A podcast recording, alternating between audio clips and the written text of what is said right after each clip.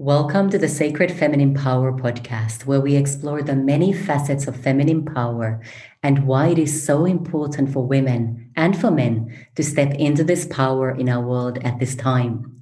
This is Emmy from Feminine Revered, and my beautiful guest for today is Katie Kamala-Haley. Katie has been working in the healing arts profession for 25 years as an integrative therapist, herbalist, and yoga studio owner. She has a passion for culture, travel, and exploring spirituality. Katie is also the author of A Diamond for India, Myths, Magic, and Medicine, and is currently writing a book about her 11-year journey with the plant medicine ayahuasca. She lived in Peru in 2015 to study the indigenous culture of the Amazon jungle and the Andes Mountains, and considers herself an expert in the plant spirit medicine ayahuasca from participating in over 100 shamanic ceremonies. Currently, Katie is living in Florida and developing a nonprofit called the Pineapple Peace Garden that promotes food sovereignty and inner peace through nature. Welcome, Katie. Thank you for having me, Emmy. It's a blessing to have you with us, Katie, and I am so excited to be learning from you today. Oh, thank you.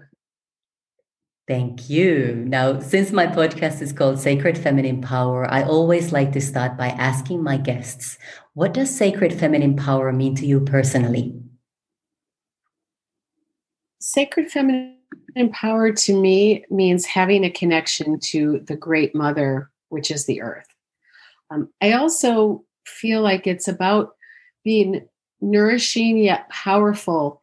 I've been thinking about this a great deal lately because a woman who is too yielding, can be a doormat, a people pleaser, but yet women that have too much power that they aren't channeling properly can also become very tyrannical, which is a masculine trait. So to me, the sacred feminine power is to have that balance that you can know when to yield your power, but you can also know when to be nurturing.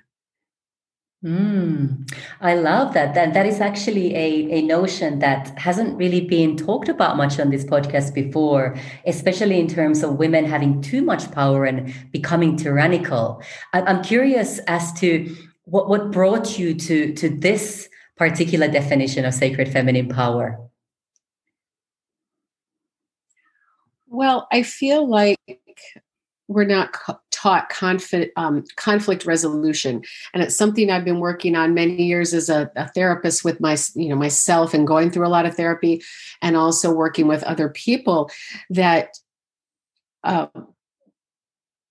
equality with women, a lot of times with feminism, there's the dark side to that too, to go overboard. And that's what turns some people off towards the movement or men. Oh, she's a feminist, but it's a beautiful thing to go for equality. But I've seen here, especially in America and in politics, some women that have went really over to, a dark place with their power and how they're yielding their power. So having the sacred feminine power is to have the wisdom. It's not just having power to assert your beliefs or your rights, but it's having the wisdom. So that's I think the key there is to know how to use power. So to me, really, that's what sacred feminine power is the right use of your power, cultivating your power and the right use of it. I love that. And I have a feeling we're going to go a little bit deeper into this topic a little bit later on as well. But before we do that, I would love to hear from you, Katie, a challenge that you faced in your life that's really helped you to activate sacred feminine power within you and on your life's path. I would say the biggest challenge that I had was the relationship with my own mother, and looking at your subjects and with what you're doing and talking about the mother wound and the sister wound and these different things. And the mother relationship had many also have the same issue with their mother. So the idea of having a spiritual mother, the great mother, or Gaia, the earth, has been very appealing because the other aspect of that was growing up very religious in the patriarchy, growing up Catholic, and not seeing the feminine sacred aspect of God. And then also having a mother who I didn't feel understood me or could be rather abusive. So I didn't have that. So the seeking out of the feminine nature of God has been the blessing maybe that's come out of the challenge with my own mother and not maybe having a role model in that sense. Thank you for sharing about that, Katie. And how would you say, having come across and I guess formed a relationship with the feminine nature of God as well, how is that serving you now, and how is it interwoven into the work that you do? How I really discovered that was my first trip to India, which I think now has been about 12 years ago, and seeing a culture that revered the goddess. Because, you know, growing up in America, you see what were the goddesses, someone in Hollywood, or, oh, Marilyn Monroe is a goddess, or, you know, someone with sex appeal is a goddess. But to see the true meaning of goddess. And of course, in the beginning, it was a little strange because they said growing up Catholic and then going to some Christian churches, like it was sacrilegious to see a woman as God. But then when you see and study the goddesses, they all have a male consort, which is the God, who is equally powerful. But then the deeper understanding is what that really is a reflection of nature, the masculine and the feminine together as nature. And I thought that was interesting to see the goddess, and the goddess was God in different forms and different attributes. So you have Lakshmi, which is representing, you know, prosperity and abundance. And then you have Saraswati, who is the arts and knowledge. And then you see Kali, who is also the, where people are fierce. She's the fierce goddess, but she has her role as well, chopping off the head of the ego. So seeing the female spirituality reflected through the goddesses of India was a very much of an opening for me of what the sacred feminine power is. I can imagine. Absolutely. And how do you now in your work and in your everyday life as well, how do you bring in this power of the goddess and this feminine face of the god? For me, the practices from yoga. So I started doing yoga in my 20s, just like most people though, just for, you know, stretching and looking at more as maybe an exercise and relaxation, and then going deeper into the whole philosophy of yoga and seeing that it at its core is the cosmology of nature and masculine and feminine being balanced. So that is really what I work with, to be balanced in the right brain and the left brain, in my compassion, but yet also my strength. And so yoga has helped me a great deal, the deeper meanings of yoga. And then the farther you get into it, you still have the asanas for your physical health. But I think I've gotten deeper into the philosophy and incorporating that into the way I view the world. Beautiful. And that balance between the feminine and the masculine is certainly something that is coming through in so many of my interviews. And I would imagine that in the current context that we're faced with globally, coming more and more to that balance is, I would say at this point, absolutely crucial to the survival of our planet. Would you agree? It's crucial. It is. And people being so confused over the masculine and the feminine, and not really knowing, you know, who they are. And a lot of that is obviously not in place of our talk today, but I always just try to look for nature for truth, because the plants aren't confused. They know production and, you know, keeping the species alive and moving forward, there's no confusion. And I feel the farther we get away from nature, the more confused we are. I'll leave it at that. Mm-hmm. Absolutely. And I love the way you just put it very straight. Plants are not confused. I love that. And since we are now on the topic of plants, Katie, I would love for you to speak more to the plant medicine of ayahuasca. And I know you refer to her as Mother Ayahuasca. Is that correct? That's correct. And that's what the indigenous cultures, she is a feminine deity or a feminine spirit. She's actually the spirit of the snake, which is I guess when you look, I've never seen the aerial view in Peru, but when you look at the Amazon River, it's shaped like a snake. And she's a snake energy. And that was also very interesting for me because of growing up so religious with the snake being the evil, you know, in Christianity and Catholicism, you know, the snake is the evil one. And well, so is Eve. So to work through all of this with the snake being a symbol of healing is something very different to what our Western mind is. And they also, some people refer to as a grandmother, because we think of the grandmother as the nurturing, wise, feminine spirit.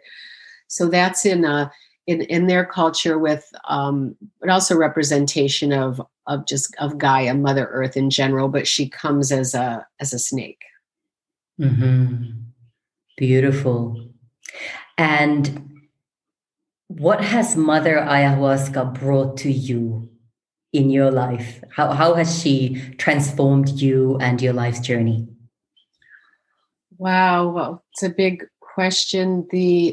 I started out, as many people, just curious. I had one of my first yoga teachers actually married a shaman from South America, and we're living in Miami. And I went as a curiosity because I had heard about the medicine, but I always thought I would have to travel to Peru to try it, where I actually got to try it in my own backyard of Winter Park, Florida. And it was just a beautiful experience. And I never thought it would be this long journey with it, but it kept opening up new doorways. And it's been really, like all healing, it's been difficult. There's a lot of challenges, a lot of hills, a lot of valleys. But my learning of where I'm at now, I don't think I could have gotten here without it. It's an expansion of consciousness. But the more you work on yourself, the deeper it gets, like all forms of healing. And some of the listeners, I'm sure, some will be interested in the ayahuasca, and some will think, oh, I would never take that or try that. But the lessons are there for everyone, because I believe you can get to these levels of healing through many other modalities. It doesn't have to be ayahuasca. Mm-hmm. Yeah, absolutely. I'm curious to know what it was that drew you to ayahuasca then. Was it through that, through the friendship itself, or were you looking for a specific kind of a healing in your life at that point? You know, I've been on the healing quest, and I would call it the journey of the wounded healer. Mm-hmm. And everything I obtained for myself, I really work to impart that to help other people and to see things deeper. You know, unless you have felt great amounts of pain in your life, you can't relate to people that have had pain, or you have to go deep into the healing process yourself, or I don't believe you can help facilitate other people. So I had a lot of deep healing that I needed. And as I learned more, it was the catalyst for a lot of changes of deep-seated negative behaviors I had towards myself. So a deep healing of myself. And the further I got along, the more I saw that I needed healing in other ways. You know, the shamans that I work with, they always talk about, it's like the peeling of an onion. So you just go deeper and deeper and deeper into your understanding. And I think, like anything, the more you learn, the more capacity that you have to understand. You know, we start out, like anything, being a novice to something. And then the longer that we're in it, we gain more mastery of ourselves and our knowledge. It cannot come all at once. So it's taken many, many years for me to understand things about myself and about the world the way that I do now. And from my understanding, I have not tried ayahuasca myself. I've done work with sacred mushrooms myself, but not yet with ayahuasca. And it's something that I'm very drawn to trying at some point in my life when the time is right. How does the sacred plant of ayahuasca, how does it help you to expand your consciousness? Could you expand a little bit more on how it actually works and supports one to do that? Yes, I believe now in all these years that what the ayahuasca medicine, which it's two plants that are cooked together, usually in a ritualistic way by a shaman. The ayahuasca is a vine and the charcuna plant, which is a leaf. So when these are together, what they do produce is the charcuna has the DMT, which gives you the visionary experience, and the ayahuasca has the MAO inhibitors, because if you took the charcuna, your stomach would neutralize it. So what happens is together, and it's interesting in nature that the plants and the shamans, I mean, you think of all the plants in the Amazon jungle, that these two mixed together would result in this type of visionary experience. And there's so much information on it.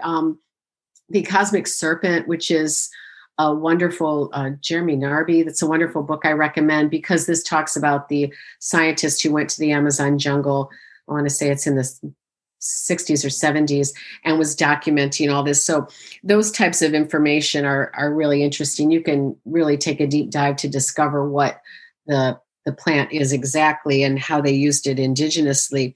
But for us here more in the modern world, ayahuasca has been coming out of the jungle. And I believe that intention is to help people understand just what you were saying about how right now we're at a crucial time in society, especially with nature being destroyed and the Amazon being destroyed, and that we need to wake up and we need to, do something about it. So many times when you take this plant, I believe the plant is a portal and it opens up a doorway. Whereas the shaman of the experience is like the captain of a ship, but instead of, guiding you over rough waters, say on an ocean voyage, it's guiding you through the astral planes of consciousness. And you have to really be taking the medicine with someone that you trust and someone that holds that sacred container, because it really is about the ceremony. On my journeys in Peru, I took the medicine with several different shamans and had quite different experiences from the ones I have with my shaman that I take the medicine with on a regular basis. So it matters the container that they're holding, and also the location. There's a lot of factors. And nowadays you have to really be careful, because there are so many people that have got their hands on the medicine and they're offering it in a not safe way. Mm-hmm. Yeah, exactly. And that was my next question, actually, about I've read quite a bit about how the medicine is being abused at the moment and used in a way that is not ceremonial and sacred anymore. What is your take on that? Well, when I went, I'd always wanted to go to Peru and see Machu Picchu. I mean, when I was in my 20s, and it took many years till I finally got there. And I was destined to take a journey there, but originally it wasn't even about the ayahuasca. So I got to go there as a artist residency in the eco artist colony in the jungle that's run by a British woman who's an artist. And they have, people come from all over the world. And when I went there, I was there, for writing. And then I met these very cool artists from all over. But of course, everyone was so interested in ayahuasca. And at the time I had been, taking it for maybe 5 years. And we had a lot of talks, and I just saw the spiritual hunger so many people had, and they were going to ayahuasca to fill it, because the religion of their youth or growing up, or maybe they had no religion and they had felt it had failed them in some way. And they were all looking for answers and looking to take the medicine. And I found it really interesting that people weren't there just to, they weren't there for, oh, let's get high. This is some kind of party. People were in need of deep healing. And that made me very curious to ask people about their stories. And there's a lot of unscrupulous things in Peru too. So when I see people want to go to an, I want to do a traditional one. So I want to go in the jungle, and they have no idea what they're, what they're getting into and how difficult things in the jungle. I stayed there 3 months, and just the amount of mosquito bites and the different things that can happen to you when you're there. And it can be dangerous. People have to be careful. So when I went there, I wasn't looking for taking the medicine, but everybody in Peru, you can't turn a corner and not find it. And people wanting to connect, and people wanting to, you know, be in a ceremonial space.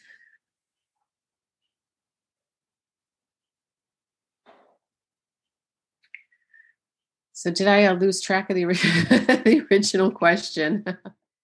That's okay. I was just referring to the seeming use of the medicine for purposes that are not ceremonial and sacred. Yeah, and being abused. Yeah, I heard some stories too that, you know, even shamans, because you think of why does a lot of the land why is the rainforest being cut down? Why are people doing some of the things they're doing in all countries around the world is out of desperation for financial means. So the people that don't have money, when they've seen the boom in the ayahuasca tourism, a lot of people that live there that aren't trained even there to set up these retreats. And, you know, they see foreigners coming in and making this money, which isn't right either. And so I've had stories. There was a young artist from New York, and he was such on a quest. And boy, he told me a lot of bad things that happened to him within his journey, and things that were going on, because people need the money. And so, you know, they're doing different things to try to get that, and using ayahuasca as a lure to get people to come to maybe their retreat or their home, and for people to take the medicine with them. Mm. So you really need to be careful and discerning in terms of who you go into this sacred space with, and the intentions that we go into that sacred space with. Absolutely. And a lot of research, not just from the internet, but from people who've been there, and people who you can have a true trust with, that you trust their experience, where they tell you that is safe. But, you know, even with that, you do have to let your internal guidance system guide you to the right place. Mm-hmm. Yeah. So trusting your inner knowing, your intuition, and feeling absolutely safe with the person who's going to be guiding you and holding that sacred space for you. Exactly. Beautiful. Would you be happy to share with us your most powerful experience using Mother Ayahuasca? Oh, yes. Thank you. I would. So in the practice of yoga, one of the I'll say the benefits, or the culmination of, it used to be many, many years of yoga practice that you would have a Kundalini awakening. So I would read about it, and I really never thought it would happen to me, because again, thinking, oh, who am I? I'm not like some great yogi. I'm just, you know, I'm just a regular woman doing yoga, being on my path. But I experienced a Kundalini awakening. Then after it happened to me, I read so many articles about people that were having these awakenings, and what the Kundalini energy is, if some people don't know, and this is the parallel between the yoga and the ayahuasca, is the Kundalini is also represented as a snake that sits at the serpent at the bottom of the spine, okay, at your sacrum, which is interesting because the sacrum, the bone, sacrum from the word sacred. So that's the sacred energy sitting in the sacrum of the body. And when it's awakened, the energy travels up the spine to the brain, igniting the powerful energy. So just imagine, you know, this like electric electricity that's been dormant, and somehow this switch gets turned on to travel throughout your whole body and really change you as a person. So I think the Kundalini, you know, it started a while. I had before the ayahuasca, because I'd been going to some Buddhist retreats where you do like the 10-day initiation, the Vipassana, where you don't speak for 10 days. And I had some things happening to me at that. And now I look back, and that was the beginning of the energy waking up. But the Kundalini energy happened through the awakening through an ayahuasca. And it was 5 hours of like full body orgasms. Hmm. And I've that's crazy, like how that could happen. And it really was, but it was bliss. And I don't have any children of my own, but it was the closest I could think of, like, to giving birth, but without any physical pain, and this feeling of waves of bliss throughout the body. So that was the most powerful experience I'd had.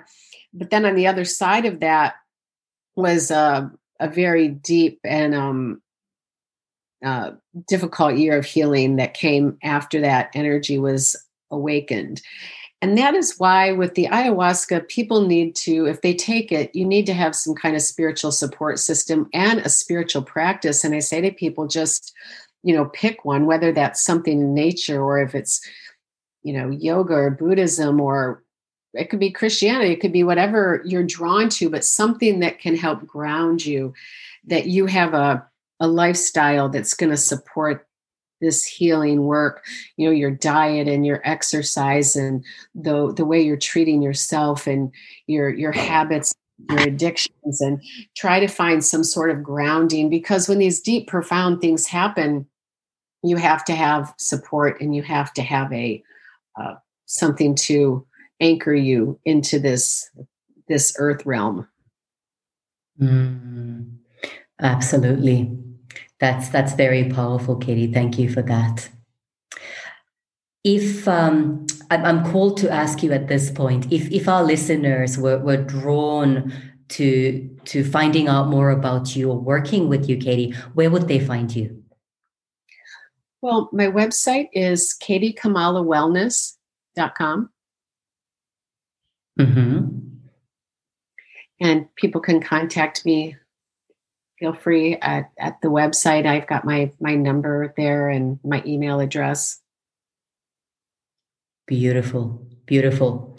And I would love to hear more about also the project that you are now putting together, the Pineapple Peace Garden. What is this all about, and how did you birth it? Oh, well, thank you. So during the pandemic, as many people's lives have changed drastically, I was living in South Florida. I had my yoga studio, and I was, you know, I had a good business. I was enjoying what I was doing, but I had been doing body work and healing and therapy for 20 years, and I guess I really was coming to a burnout stage. So when my business was shut down for 3 months or so, I just decided I needed a change. I said, I'm not going to renew my lease. I'm not going to keep up this hectic lifestyle. My cost of living was so much. And I decided to move back to Central Florida, where my family was. And one of my dreams I had was to have a big, like, permaculture garden, but I had a very hard time trying to find land.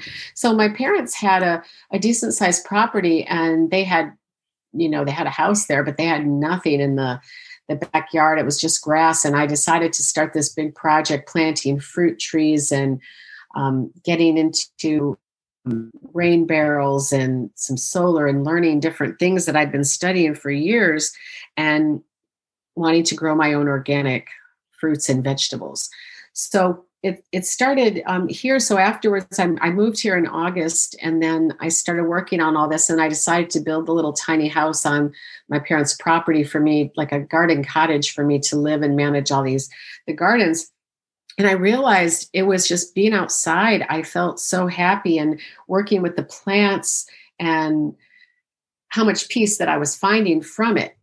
And I decided that I wanted to open up my property to have people come in and do classes and really learn about this, and my little cottage to be a center of healing where I could do some different types of healing work and some sound healing and meditation and so some different things that I've learned and the feeling of peace. And I would like, my intention is that everyone can start to grow some of their own food, whether it's herb garden. I have some microgreens growing that you can grow these things in your apartment. I lived in apartments for 10 years and I always had plants growing on the balcony. And I feel like we need to start taking more of an interest in that. And then if you have more space to grow food and also to create using the plants, the symbiotic relationship with plants and beauty, and having a sacred space where you can just sit there. It doesn't have to be formal meditation. It can just be a quiet place to go,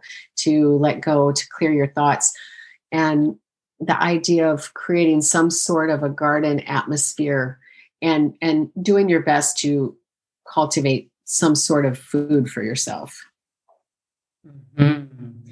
That sounds absolutely beautiful, Katie. And I think these kinds of initiatives are becoming more and more critical as we look at the amount of GMO-dominated farmland, and we look at the amount of glyphosate that's being found in produce. And we also look at a person like Bill Gates being the largest private owner of farmland in the States at the moment. And that really starts to hopefully ring alarm bells in a lot of people and really prompt them to start their own perma gardens and start to grow their own micro food and so on. So what you're doing is very inspiring and very beautiful, Katie. Oh, well, thank you. Well, you know, my hero or shiro is Vandana Shiva, and I read her book now, Oneness Versus 1%, where she's basically taking on Bill Gates. I mean, she's the one that was responsible and what she did to help get Monsanto out of India. And she's a amazing woman. If people don't know who she is, to look her up. And I'd known about her for years. And then she came back into my radar with all of this and what's happening with the food systems. And I've been doing a lot of research, for example, Puerto Rico, which, you know, is a American territory, but island in the Caribbean. And I watched a really good video of this young woman who was talking about the food sovereignty movement that's happening there, because here's an island that can grow anything. I mean, it's an amazingly fertile island, and 85% of their food is imported from other places. So young people are wanting to grow food, or there's been a big crisis in some other small countries that they don't have, even though they can grow things. And then, you know, people in the comment section, oh, just plant a garden. I don't think people understand how difficult it is to actually feed yourself. Many years ago, I took a permaculture class in North Carolina, and this is a place called Earth Haven, an eco village. Now, these are some of the smartest people that have moved there to have a sustainable community.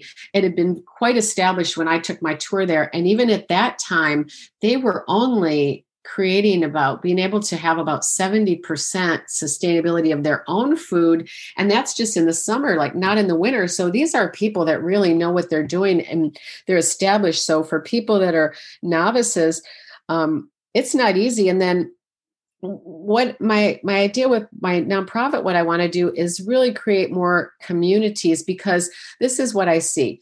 I just had a woman tell me, there were some people here in Central Florida that have all these acres because they were in Hurricane Andrew in Florida when it happened in the 90s. They lost everything.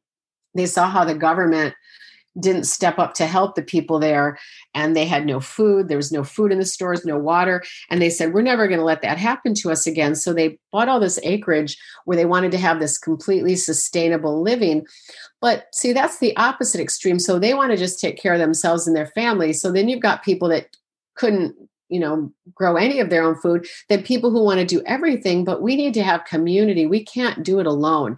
And it's just, that's the one thing about Americans. Sometimes they go in these opposite extreme directions when we need the community, because everybody has different skills and we need people together to do this. We Everything needs to start being localized for food, and we need to do it together, neighborhoods and towns and cities, because I think we've all realized we can't depend on our governments for things. And I think the controls are just going to get worse. There's all kinds of controls even happening.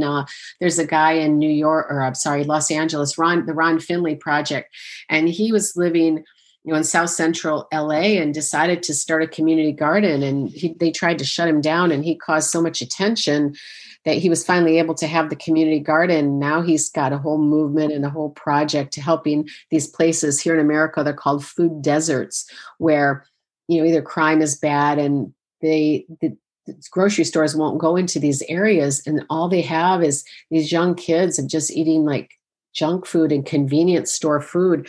So yeah, we need to do things that go back to the local level for our food and for many, many things, because we're going to see these food shortages happening, and we're going to, like you said, it's an alarm bell with what's happening to the food system.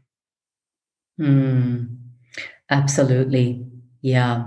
And thank you for being such an inspiration by doing what you do for all of our listeners. What would be your advice for a listener who would be interested in going a little bit further in becoming sovereign in terms of their food supply, or at least starting to grow some produce at home? Yeah, well, I've launched a few different Facebook groups for backyard gardening here in my area. And there's so many, this is why I love the community. It's so many people, like someone will take a picture of an insect or a plant. Oh, what is this? And you get so many good replies when you have help. So I think really gathering together with people and your neighbors, that's what we need, is to know our neighbors and to help each other. And there's so many good free classes. I've learned a lot for free on the internet. And even the University of Florida here has an extension program where I took a 12-week class that was just on Zoom for backyard gardening. And that was really helpful to me. So there's so much free resources. We can't say that the information isn't out there, or even that it's costly.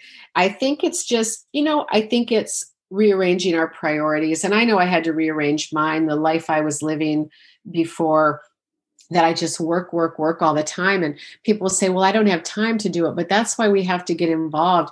Down in South Florida, I was part of the Boca Community Garden, and I was so sad. I went down there, I guess in January, and I found out during the pandemic, they just abandoned these gardens. And then the city sold the garden to the Amtrak train people. Mm-hmm. And this was a permaculture garden that had been growing for years, all these tropical fruit trees, and they gave back to the food bank there with the food, and it was all overgrown. And it was so sad to see that. So I think what I'm going to be doing with my nonprofit is really reaching out to have, the schools and churches and communities, and getting people together, because people do work a lot, or they don't have time, but you have to get your children involved as well.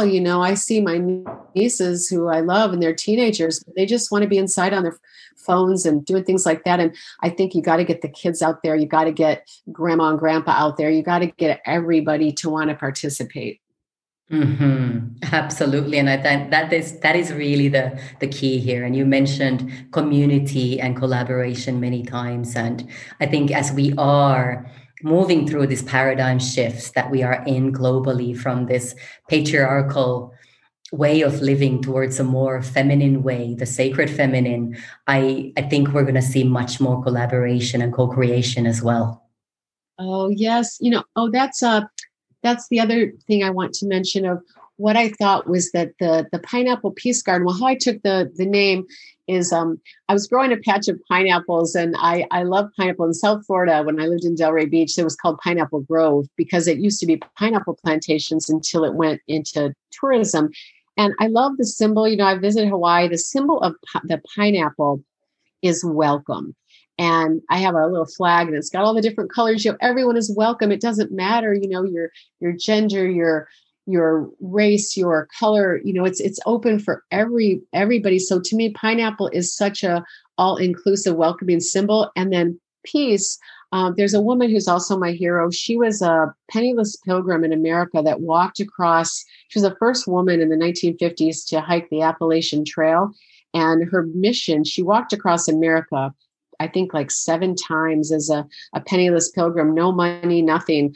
And let the people, she said, I won't eat till someone feeds me. I won't sleep till someone gives me a bed. And she was, her mission was for peace, like nuclear, to get rid of nuclear weapons, and for inner peace. And she had books about steps to inner peace.